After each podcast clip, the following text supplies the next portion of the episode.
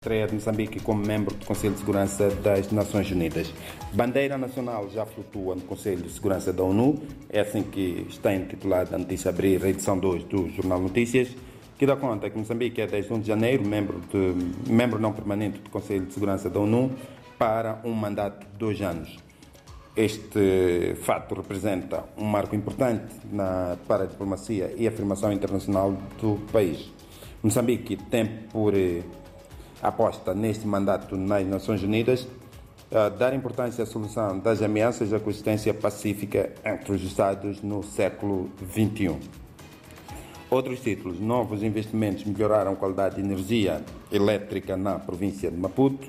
Autoridades apelam ao abandono das zonas de risco nas bacias dos rios Limpopo e Incomate, risco de inundações, portanto, e estradas rurais vão à requalificação.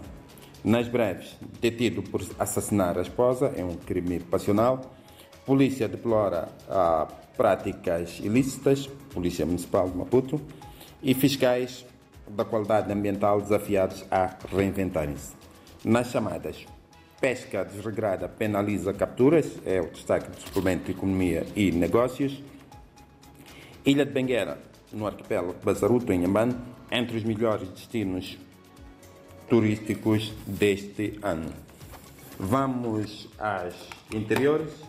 Na cultura, notícias ainda está a fazer os balanços do ano passado. Na literatura, traz desta vez a literatura em 2022, um ano dedicado à craveirinha. O jornal percorre nesta modalidade tudo muitas coisas que aconteceram a nível de literatura, entre os quais as comemorações do centenário do poeta José Craveirinha. Na página nacional, o governo defende apoio às regiões de difícil acesso. Nampula, cerca de 500 doentes atendidos no Hospital Central na virada do ano. Manica em Foco, mais água para as zonas semiáridas e detidos por abrirem buracos nas estradas para roubarem a automobilistas. Fechamos o jornal principal com o desporto. Mambas aprimoram aspectos técnico-táticos para o Chan. A seleção já está na Argélia para o torneio que arranca na próxima semana. A aposta de Moçambique, segundo a técnica e atletas, é passar à fase de grupos.